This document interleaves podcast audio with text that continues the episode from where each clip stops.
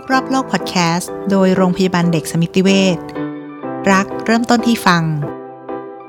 ค่ะก็คือสมุดวัคซีนที่เราได้มาตอนลูกเกิดก็ เก็บไว้เป็นอย่างดีแล้วก็เอามาให้คุณหมอเวลาที่เรามารับวัคซีนเลยถูกต้องค่ะ อันนี้สำคัญมากเลยสมุดวัคซีน เพราะว่าบางครั้งถ้าเกิดเราไปเรียนต่อ ไม่ว่าจะเป็นในประเทศหรือต่างประเทศเขาจะขอประวัติวัคซีน ถ้าเราทำสมุดวัคซีนหายอันนี้มันจะเป็นเรื่องนิดนึงเพราะว่าหมอก็จะไม่สามารถลงประวัติวัคซีนให้ได้ บางคนจะต้องโดนมาฉีดใหม่เพราะไม่มีประวัติ เพราะฉะนั้นอยากฝากเลยว่าสมุดวัคซีนนี้เก็บขึ้นหิ้งอย่างดีเลยค่ะ สวัสดีค่ะ พบกับเรานะคะ รายการเลี้ยงลูกรอบโลกพอดแคสต์โดยโรงพยาบาลเด็กสมิติเวชวันนี้นะคะ ขิมเภสัชกรหญิงหันษามหามงคลและสวัสดีค่ะ พลอยมลิกมาศค่ะ ค่ะ วันนี้เราจะมาคุยกับคุณหมอกิ๊กนะคะ แพทย์หญิงวิริยาพร จันรัชกุลกุมารแพทย์ด้านโรคติดเชื้อ จากโรงพยาบาลเด็กสมิติเวชศรีนครินทร์ในเรื่องของวัคซีนนะคะ ว่ามันเป็นเรื่องสำคัญสำหรับเด็กๆ ขนาดไหนค่ะ สวัสดีค่ะคุณหมอ ค่ะ สวัสดีค่ะ ค่ะ วัคซีนนะคะสำหรับเด็กๆเนี่ยมันมีอยู่ 2 ประเภทใหญ่ๆใช่ไหมคะ ก็คือวัคซีนพื้นฐานกับวัคซีนเสริม มันมีความแตกต่างกันยังไงคะคุณหมอ ก็จริง ๆ วัคซีนพื้นฐานเนี่ยมันเป็นวัคซีนที่เขา ให้เด็กไทยทุกคนต้องได้รับนะคะเขาก็จะเน้นวัคซีนที่มันเป็นปัญหาสำคัญสำคัญนะคะอย่างเช่น พวกกลุ่มวัคซีน BCG ที่เราปลูกฝีป้องกันวัณโรคตั้งแต่แรกเกิด วัคซีนป้องกันไวรัสตับอักเสบบีวัคซีนป้องกันโรคพวกคอติบไอโกลบัตทะยักโปลิโอ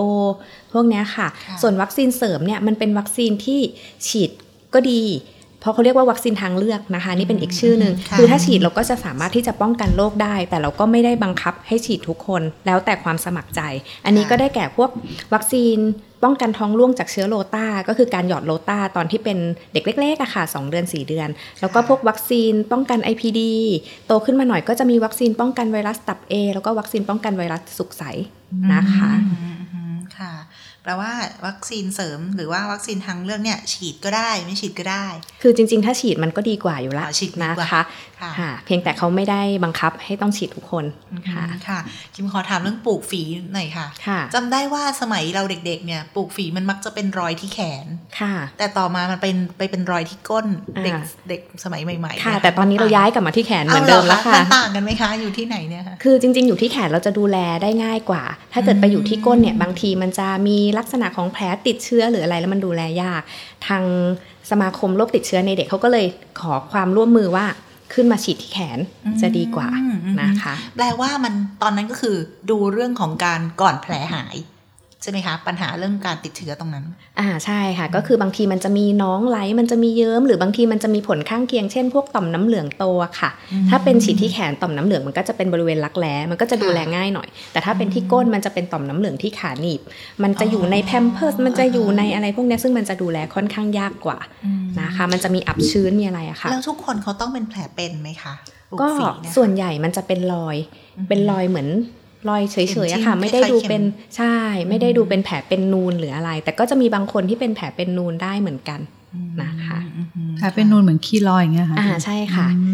แต่ส่วนน้อยค่ะ ส่วนใหญ่จะเป็นแค่เป็นรอยๆเฉยๆการฉีดวัคซีนนะคะ เราบางตัวเราให้ตั้งแต่เด็กแรกเกิดใช่ไหมคะค่ะแล้วส่วนใหญ่จะให้ไปจนถึงอายุประมาณเท่าไหร่คะ ก็จริง ๆ ให้ไปเรื่อย ๆ ค่ะ มันแล้วแต่ตารางของวัคซีนแต่ละตัว อย่างเช่น สมมติคอติบไอกรนบัตทยักเนี้ยเราก็จะให้ตั้งแต่ 2 เดือน 4 เดือน 6 เดือน ขวบครึ่ง 4 ขวบอ่า11ขวบ แล้วหลังจากนั้นก็กระตุ้นอีกทุก 10 ปีคือไปยาวๆเลยค่ะอ๋อคือสมุดวัคซีนที่เราได้มาตอนลูกเกิดก็ เก็บไว้เป็นอย่างดีแล้วก็เอามาให้คุณหมอเวลาที่เรามารับวัคซีนอะไรอย่างเงี้ยถูกต้องค่ะ อันนี้สำคัญมากเลยสมุดวัคซีน เพราะว่าบางครั้งถ้าเกิดเราไปเรียนต่อ ไม่ว่าจะเป็นในประเทศหรือต่างประเทศเขาจะขอประวัติวัคซีน ถ้าเราทำสมุดวัคซีนหายอันนี้มันจะเป็นเรื่องนิดนึง เพราะว่าหมอก็จะไม่สามารถลงประวัติวัคซีนให้ได้ บางคนจะต้องโดนมาฉีดใหม่เพราะไม่มีประวัติ เพราะฉะนั้นอยากฝากเลยว่าสมุดวัคซีนนี้ เก็บขึ้นหิ้งอย่างดีเลยค่ะ เพราะอย่างของโรงเรียนลูกนี่เห็นเขามี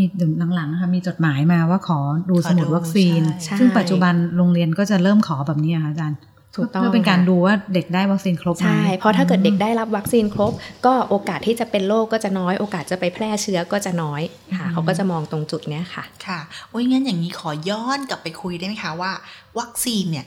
ทำไมมันถึงมีความสำคัญ และทำไมเราถึงควรจะให้ลูกฉีด ตามที่เขาแนะนำจริงๆอะค่ะก็วัคซีนมันก็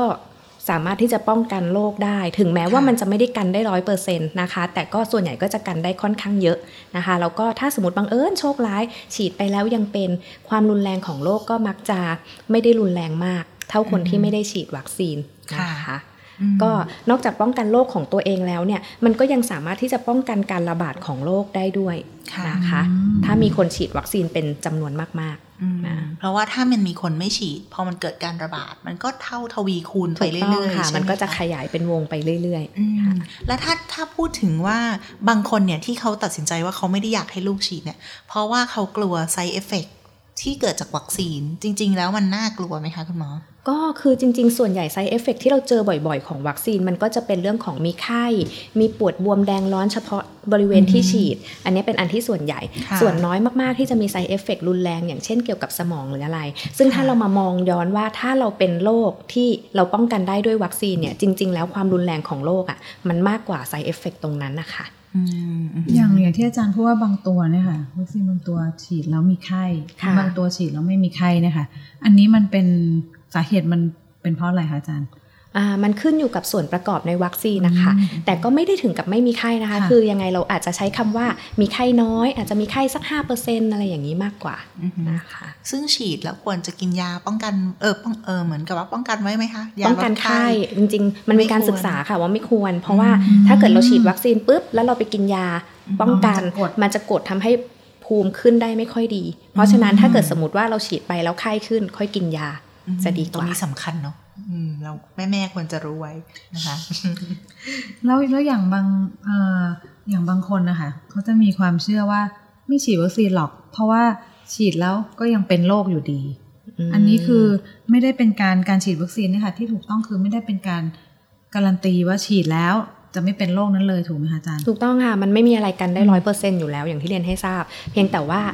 ก็ ส่วนใหญ่มันก็จะกันได้ 80-90%เปอร์เซ็นแล้วถ้าบังเอิญเป็นโรคมันก็จะเป็นน้อย ความรุนแรงมันจะไม่เยอะนะคะ ดีกว่าที่เราจะไม่ฉีดเลย อันนี้ค่ะความเสี่ยงในการเป็นโรคมันคือร้อยเปอร์เซ็นต์อืมนะคะอืมเพราะฉะนั้นก็ฉีดนะคะค่ะแล้วเอ่อโทษนะคะพลอยพลอยขอถามอะไรอย่างที่อาจารย์บอกว่าวัคซีนบางตัวเนี่ยค่ะมันจะมีเป็นคอร์สเช่น ฉีดตอนสองเดือนอ่าอ่าสี่เดือนหนึ่งขวบหรืออะไรเงี้ยค่ะ ทีนี้สำหรับบางบ้านค่ะที่เกิดลืมหรือว่าฉีดไปแล้วอืม ไม่ครบคอร์สเนี่ยค่ะค่ะไม่ทราบว่าพอ มันจะเกิดผลยังไงไหมคะกับวัคซีนที่เราฉีดแล้วเราฉีดไม่ครบโดสเนี่ยค่ะก็ถ้ากรณีเราฉีดไม่ครบคอสเพราะฉะนั้นประสิทธิภาพในการป้องกันโรคอะมันก็จะไม่ดีเท่าที่ควรนะคะ เพราะฉะนั้นถ้าเมื่อไหร่ก็ตามที่เรารู้ตัวว่าเฮ้ยเราลืมฉีดวัคซีน หรือมันผ่านไปแล้วเราติดธุระหรืออะไรก็ตาม ให้รีบกลับมาฉีดวัคซีนนะคะ ก็คือมาเก็บตกซะทีนี้การเก็บตกเนี่ยเราก็สามารถที่จะนับเป็นเข็มต่อไปได้เลย ไม่ได้จำเป็นต้องย้อนกลับมานับหนึ่งใหม่นะคะ บางคนก็แบบไม่อยากกลับมากลัวโดนนับหนึ่งใหม่ จริง ๆ ไม่ใช่ก็คือเราสามารถที่จะต่อได้นะอันคะนี้สำหรับวัคซีนทุกประเภทด้วยใช่ถูไหกมต้องค่ะ เป็นหลักของวัคซีนทั่วไปเลยอืมแล้ววัคซีนแต่ละชนิดเนี่ยก็มีระยะเวลาในการฉีดที่ไม่เหมือนกันด้วย อย่างเช่น วัคซีนป้องกันไข้หวัดใหญ่ค่ะอันี้เราต้องควรจะฉีดทุกปี ถูกต้อง โดยเฉพาะคนที่เป็นกลุ่มเสี่ยงค่ะใช่ไหมคะ กลุ่มเสี่ยงเนี่ยหมายความว่าหมายหมายถึงใครบ้างคะ คือกลุ่มเสี่ยงเนี่ยส่วนใหญ่ก็จะเป็นกลุ่มที่ถ้าบังเอิญโชคร้ายเป็นไข้หวัดใหญ่แล้วความรุนแรงของโรคมันจะเยอะนะคะอืมก็ได้แก่ค่ะพวก กลุ่มผู้สูงอายุ กลุ่มคนท้อง ผู้สูงอายุนี่อายุตั้งแต่กี่ปีขึ้นไปสูงอายุส่วนใหญ่คะเกิน 60 เกินยกมือ65เนี่ยนี่คืก็อถือว่าผู้สูงอายุก็ถือว่าสูงอายุละเสียนะคะ หรือคนท้องหรือว่าเป็นกลุ่มที่มีโรคประจำตัวเช่นโรคตับโรคไตโรคหัวใจโรคบอด ซึ่งพวกเนี้ยถ้าเกิดเขามีการติดเชื้อแล้วอะเขาจะมีความรุนแรงได้มากกว่าอืมคนที่ค่ะแข็งแรงทั่ว ๆ ไปนะคะอืมแล้วเด็กๆเนี่ยค่ะถือว่าเป็นกลุ่มเสี่ยงจนเขาอายุเท่าไหร่อะคะคือถ้าเกิน5-6ขวบแล้วอะก็โอกาสที่จะเสี่ยง ก็จะน้อยละอ๋ออืมอืมค่ะทีนี้อย่างตัววัคซีนไข้หวัดใหญ่อะค่ะ คือได้ยินมาว่าในหนึ่งปี เราจะมีวัคซีนไข้หวัดใหญ่มาสองครั้งใช่ไหมคะค่ะเออมาตามรอบต้นปีกับค่ะประกลางใช่ปีอะไรเงี้ยค่ะ แล้วจำเป็นไหมคะว่าเราเนี่ยจะต้องฉีดทุกรอบคือแบบปีละสองครั้ง ทุกรอบทุกสายพันธุ์ที่เขามีในโลกอะไรอะไรที่อัปเดตอะไรเงี้ยค่ะใจเย็นๆอย่าหมกมุ่นเยอะอย่าหมกมุ่น คือจริง ๆ แล้วอะกลัวเรา เราอยากให้ฉีดได้สักปีละครั้ง อันเนี้ยก็ถือว่าโอ้ประสบความสำเร็จในการในการให้ฉีดวัคซีนละนะคะ เพราะว่าถ้าเกิดว่าเราฉีดต้นปีปลายปีต้นปีปลายปีบางที คือถามว่าข้อเสียมีไหมก็คือ 1 เจ็บตัว 2 เสียเงินนะคะ แล้วก็บางครั้งมันก็ไม่ได้จำเป็นขนาดนั้นนะคะค่ะ นะคะยิ่งถ้าเกิดมันเป็นวัคซีนที่ไม่ได้เปลี่ยนสายพันธุ์เป็นวัคซีนที่สายพันธุ์เหมือนเดิมเลยต้นปีปลายปีอือฮึอันนี้ก็ไม่ได้มีความจำเป็น แต่ถ้าสมมติต้นปีปลายปีมีความเปลี่ยนสายพันธุ์ อันนี้อยากฉีดก็ฉีดได้ แต่อยากให้ระยะห่างอาจจะสัก 6 เดือนขึ้นไปอะไรอย่างเงี้ยค่ะอืมอืมอืมค่ะ เมื่อกี้เราคุยเรื่องวัคซีนในเด็กแล้วเนาะเดี๋ยวนี้แต่ละบ้านก็จะเริ่มมีผู้สูงอายุเยอะขึ้น แล้ววัคซีนของผู้สูงอายุอะค่ะฝากคุณหมอแนะนำนิดนึงว่า ผู้สูงอายุเนี่ยก็ควรจะได้รับวัคซีน เพราะว่าเขาเป็นกลุ่มที่มีความเสี่ยงสูงขึ้นกว่าผู้ใหญ่ธรรมถูกดาต้องค่ะ ซึ่งวัคซีนของผู้สูงอายุก็จะมีหลาย ๆ ตัว อย่างเช่นตัวแรกที่พูดถึงเมื่อกี้คือคอติบบัตทะยักที่เราฉีดมาตั้งแต่เด็ก ๆ ที่เป็นคอติบอือฮึไอกรนบัตทะยักใช่ป่ะคะค่ะเราก็จะกระตุ้นทุก 10 ปีจำง่าย ๆ ก็คือทุกเลข เลขอายุที่มันลงท้ายด้วยศูนย์นะคะ อย่างเช่น 20 30 40 50 60 70 ก็ทุก 10 ปีไปเรื่อยค่ะๆนะคะ อันนี้คือ 1 คอติบบัตทะยักต่อมาไข้หวัดใหญ่พอไข้หวัดใหญ่ถ้าเป็นในผู้สูงอายุแล้วเนี่ยความรุนแรงก็จะค่อนข้างเยอะ เพราะฉะนั้นก็เน้นฉีดทุกปีปีละครั้งเหมือนกันอืมแล้วนอกจากนี้ก็จะมีพวกวัคซีนป้องกันงูสวัสดอ่านะคะเคยได้ยินอันนี้เราค่ะก็จะอยากให้ฉีดในคนที่อายุมากกว่า 60 ปีขึ้นไป เพราะว่าในกลุ่มเนี้ยบางทีเขาก็มีโอกาสที่จะเป็นงูสวัสดได้ แล้วอือฮึพอเป็นความรุนแรงก็จะเยอะแล้วความเจ็บหลังเป็นเนี่ยมันก็จะเยอะการฉีดวัคซีนอาจจะไม่ได้กันได้ร้อยเปอร์เซ็นต์แต่ว่ามันอย่างน้อยก็คือจะลดเรื่องของความเจ็บปวดหลังจากที่เราเป็นโรคอะค่ะได้ นอกจากนี้ก็จะมีพวกวัคซีนนิวโมคอค a l วัคซีนหรือ IPD ของผู้สูงอายุ อันนี้เราก็จะฉีดในกลุ่มเสี่ยงเหมือนกันพวก คนที่อายุเยอะๆ หรือคนที่มีโรคประจำตัวต่างๆ คนที่ได้รับยากดภูมิ คนที่โดนตัดม้ามไปอะไรอย่างเงี้ยค่ะอือฮึแล้วอีกตัวหนึ่งอะค่ะ เคยเห็นไอตัววัคซีนไข้เลือดออก ตอนนี้ไข้เลือดออกอืมมีวัคซีนป่ะคะอาจารย์ไข้เลือดออกมีวัคซีน อันนี้จะฉีดได้ตั้งแต่อายุ 9 ปีอืมนะคะค่ะ9 ปีขึ้นไป แล้วก็แนะนำให้ฉีดในคนที่เคยเป็นไข้เลือดออกแล้ว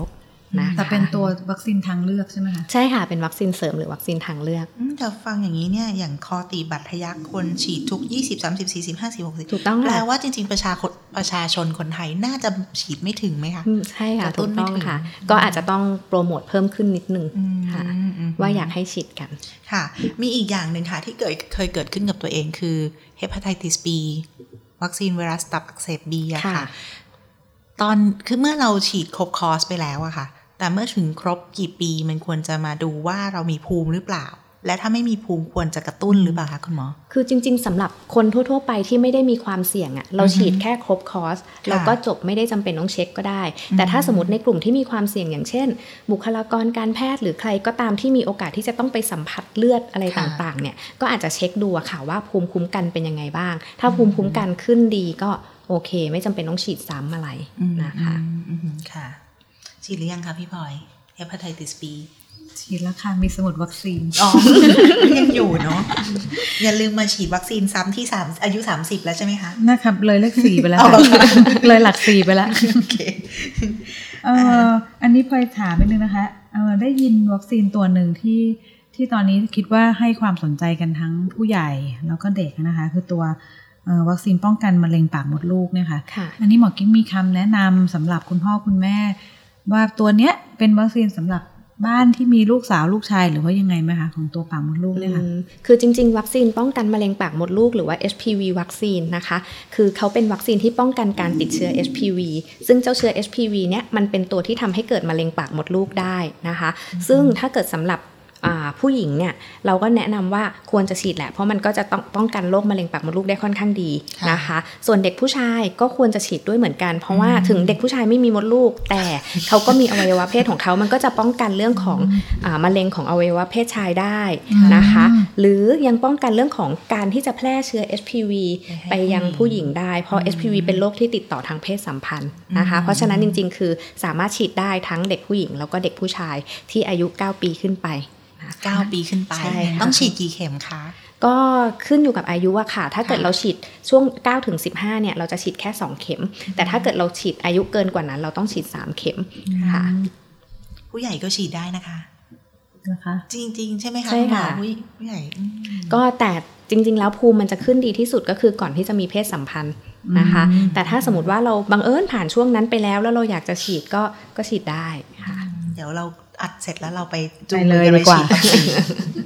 มีอีกอย่างหนึ่งค่ะในฐานะที่บ้านเราเป็นบ้านชอบเที่ยว เสร็จแล้วการไปเที่ยวบางทีลูกเราก็ไปเล่นกับหมากับแมวในที่ต่างถิ่นเราก็ไม่รู้ว่าค่ะมันมีเชื้อหรือเปล่านะคะ เรื่องการฉีดวัคซีนพิษสุนัขบ้าค่ะคุณหมอ อันนี้เราควรจะเป็นวัคซีนที่ฉีดป้องกันไว้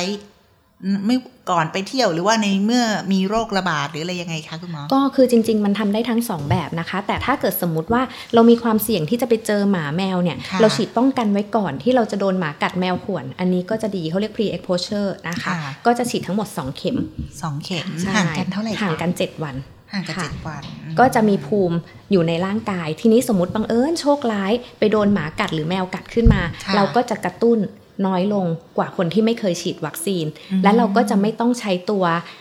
ตัวยาพิเศษที่เรียกว่าอิมมูโนโกบูลิน เพื่อช่วยกระตุ้นภูมิอะค่ะอืมเราก็จะเจ็บตัวน้อยลง ถ้าเกิดบังเอิญเราโดนหมากัดแมวกัดเพิ่มขึ้นค่ะอืมโอเค แล้วพอดีขิมถามเรื่องเออพูดเรื่องประเด็นว่าเราเป็นเอ่อครอบครัวชอบเดินทางใช่ไหมคะเออก็ตามวัคซีนชื่อเพจนะคะอืมเออพอดีด้วยความที่บางทีเราก็พาลูกไปเที่ยวที่นั่นที่นี่ก็เลี้ยงลูกรอบโลกนี้ใช่ไหมคะ วัคซีนบางชนิดอะค่ะที่พอได้ยินมาว่าเวลาเราเดินทางไปบางประเทศอะค่ะเช่นประเทศแถวแอฟริกา หรือประเทศอะไรเงี้ยที่เขาจะต้องบอกว่าก่อนจะไปเนี่ยก่อนจะไปขอวีซ่า ต้องไปฉีดวัคซีนอืมไข้เหลืองหรือไข้มาลาเรียค่ะเพื่อที่จะอันนี้อันนี้คืออาจารย์ก็ เคยได้ยินเหมือนกันใช่ไหมคะค่ะใช่ก็คือถ้าเกิดว่าเราจะไปประเทศทางแอฟริกาใต้ หรือว่าทางอเมริกาใต้ พวกเนี้ยมันจะต้องฉีดวัคซีนป้องกันไข้เหลืองอืมนะคะไข้เหลืองก็คือมาลาเรียป่ะคะอาจารย์ไม่ใช่ค่ะไข้เหลืองคือ yellow fever จะเป็นอีกตัวหนึ่งอืมคนละอันกับมาลาเรียนะคะค่ะแต่ถ้าเกิดว่าเราไม่ได้ไปในโซนประเทศที่มันมีตัวไข้เหลืองระบาดเราก็ไม่ได้แนะนำให้ฉีดอืมนะคะค่ะปัจจุบันฉีดเข็มหนึ่งก็สามารถที่จะอยู่ได้ตลอด ต้องฉีดก่อนเดินทางนานเท่าไหร่คะมันจะมีตัวเลขอยู่อะค่ะม โอเคค่ะ แล้วก็เอ่อเคยได้ยินคุณแม่บางคนบอกว่าลูกเนี่ยค่ะ เป็นเป็นเด็กที่แพ้ไข่อืมแล้วก็ถ้าแพ้ไข่แล้วฉีดวัคซีนไม่ได้ อันนี้จริงป่ะคะอาจารย์ อ่า มันจะมีแค่จริง ๆ แล้ววัคซีนที่แพ้ไข่เราฉีดไม่ได้ก็คือวัคซีนไข้เหลืองที่เราพูดถึงกันเมื่อกี้ค่ะอ๋อนะคะ ซึ่งตัวนี้เนี่ยมันจะมีส่วนประกอบของไข่ ซึ่งค่อนข้างเยอะอืมมันก็จะทำให้เกิดปัญหาได้ นะคะค่ะส่วนตัวอื่นๆเนี่ยก็ขึ้นอยู่กับตัวตัวๆไปอย่างเช่น วัคซีนไข้หวัดใหญ่ที่บางคนเข้าใจว่าเอ๊ะแพ้ไข่ฉีดได้ไหม จริง ๆ แล้วจะบอกว่าวัคซีนไข้หวัดใหญ่เนี่ยมันมีโปรตีนไข่ที่ทำให้แพ้อะน้อยมากๆนะคะ เพราะฉะนั้นถ้าเราแพ้ไข่ธรรมดาทั่ว ๆ ไปเนี่ยเราสามารถที่จะฉีดวัคซีนไข้หวัดใหญ่ได้ ยกเว้นถ้าเราเป็นแพ้ไข่แบบรุนแรงค่ะอันเนี้ยอาจจะต้องพิจารณาเป็นลายๆไปอืมนะคะค่ะส่วนอีกอันหนึงก็คือ MMR หรือหัดหัดเยอรมันค้างทูมค่ะบางคนก็กลัวว่าเฮ้ยแพ้ไข่ฉีดได้หรือเปล่า ปัจจุบันเรา พิสูจน์กันเรียบร้อยแล้วว่าฉีดได้ ถึงแม้ว่าจะแพ้ไข่รุนแรงเราก็ยังฉีดได้นะคะอืมค่ะแล้วอย่างอีกคำถามหนึ่งนะคะหมอกิ๊กบางครั้งเวลาจะพาลูกไปฉีดวัคซีนนะคะแล้วคุณหมอตรวจว่าเป็นหวัดอยู่ หรือว่ามีอาการที่แบบว่าไม่ยังยังไม่อยากให้วัคซีนตค่ะอนนี้อะค่ะเอออยากให้คุณหมอมีคำแนะนำเบื้องต้นสำหรับสมมติคุณบ้านไหนที่ครบกำหนดแล้ว ว่าจะต้องไปรับวัคซีนแต่ดูอาการประมาณอย่างเงี้ย แล้วก็อย่าเพิ่งพามาเราสามารถขยับไปได้อะไรเงี้ยค่ะ อาการประมาณไหนบ้างคะที่อาจารย์คิดว่าเอ่อยังไม่เหมาะสมกับการรับวัคซีนอะไรเงี้ยค่ะสำหรับเด็กเล็กอะค่ะ คือสำหรับเด็กเนี่ยถ้าเกิดสมมติว่ามีไข้ หรือมีการติดเชื้อรุนแรง อันนี้เรายังไม่อยากให้วัคซีนนะคะ เพราะการให้ไปอะภูมิมันก็จะขึ้นไม่ค่อยดีแล้วบางครั้งวัคซีนมันอาจจะทำให้อาการมันยิ่งอือฮึไม่สบายมากขึ้นค่ะนะคะก็อาจจะขอให้เลื่อนไปก่อน แต่ถ้าเกิดเป็นหวัดเล็กหวัดน้อยอย่างเช่นมีไอนิดหน่อยน้ำมูกนิดหน่อยเราสามารถฉีดได้อืมเพราะก็จะเคยเจอบางบ้านเหมือนกันว่าเป็นหวัดนิดหวัดหน่อยแล้ว ไม่ได้มาฉีดวัคซีนเลื่อนไปเรื่อยๆเรื่อยๆจนบางครั้งลืมไปเลย ใช่หายไปเลยค่ะโอเค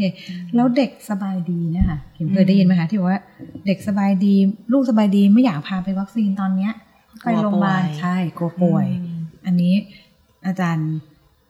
มีความเห็นยังไงก็ในเรื่องนี้ไหมคะก็ต้องระวังนิดนึงคือจริงๆก็ต้องยอมรับอะค่ะว่าที่โรงพยาบาลมันชื่อโรงพยาบาลเนาะมันก็มีโอกาสที่จะมีคนป่วยๆได้เยอะอยู่แล้วล่ะค่ะ แต่ปัจจุบันเนี่ยก็หลายๆโรงพยาบาลเขาก็จะทำแยกฝั่งอ่าเป็นเด็กดีกับฝั่งเด็กป่วยนะคะเพราะฉะนั้นถ้าสมมติเรามาฉีดวัคซีน ก็พยายามให้ลูกเราอยู่แต่ในฝั่งวัคซีนนะคะอย่าพาค่ะไปฝั่งเด็กป่วย ซึ่งฝั่งเด็กป่วยบางครั้งมันจะมีของเล่นเล้าใจมาก สนามเด็กเล่นเพลย์กราวใช่ซึ่งเด็กจะชอบวิ่งไปเล่น ก็ต้องคอยดึงๆไว้นิดนึงอืมนะคะค่ะ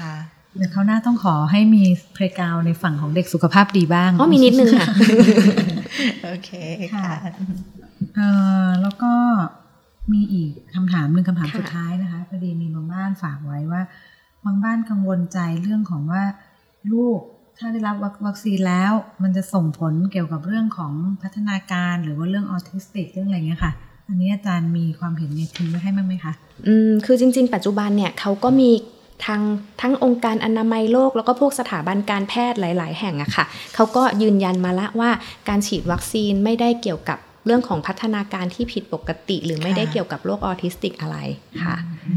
ก็สบายใจได้สบายใจได้ว่าไม่ใช่เรื่องเดียวกันเนาะเพราะว่าก่อนที่วัคซีนมันจะถูกเอามาใช้ในคนในเด็กใช้กันแพร่หลายอย่างเงี้ย มันก็มีการทดสอบถึงความปลอดภัยมาใช่อย่างดีแล้ว ถูกต้องค่ะแล้วก็ช่างประโยชน์แล้วว่าประโยชน์ที่ได้มันดีกว่า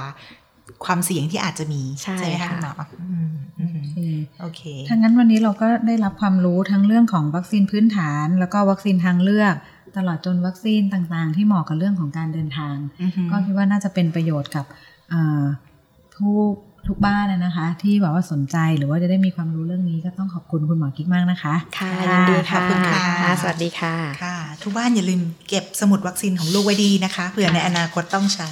สวัสดีค่ะ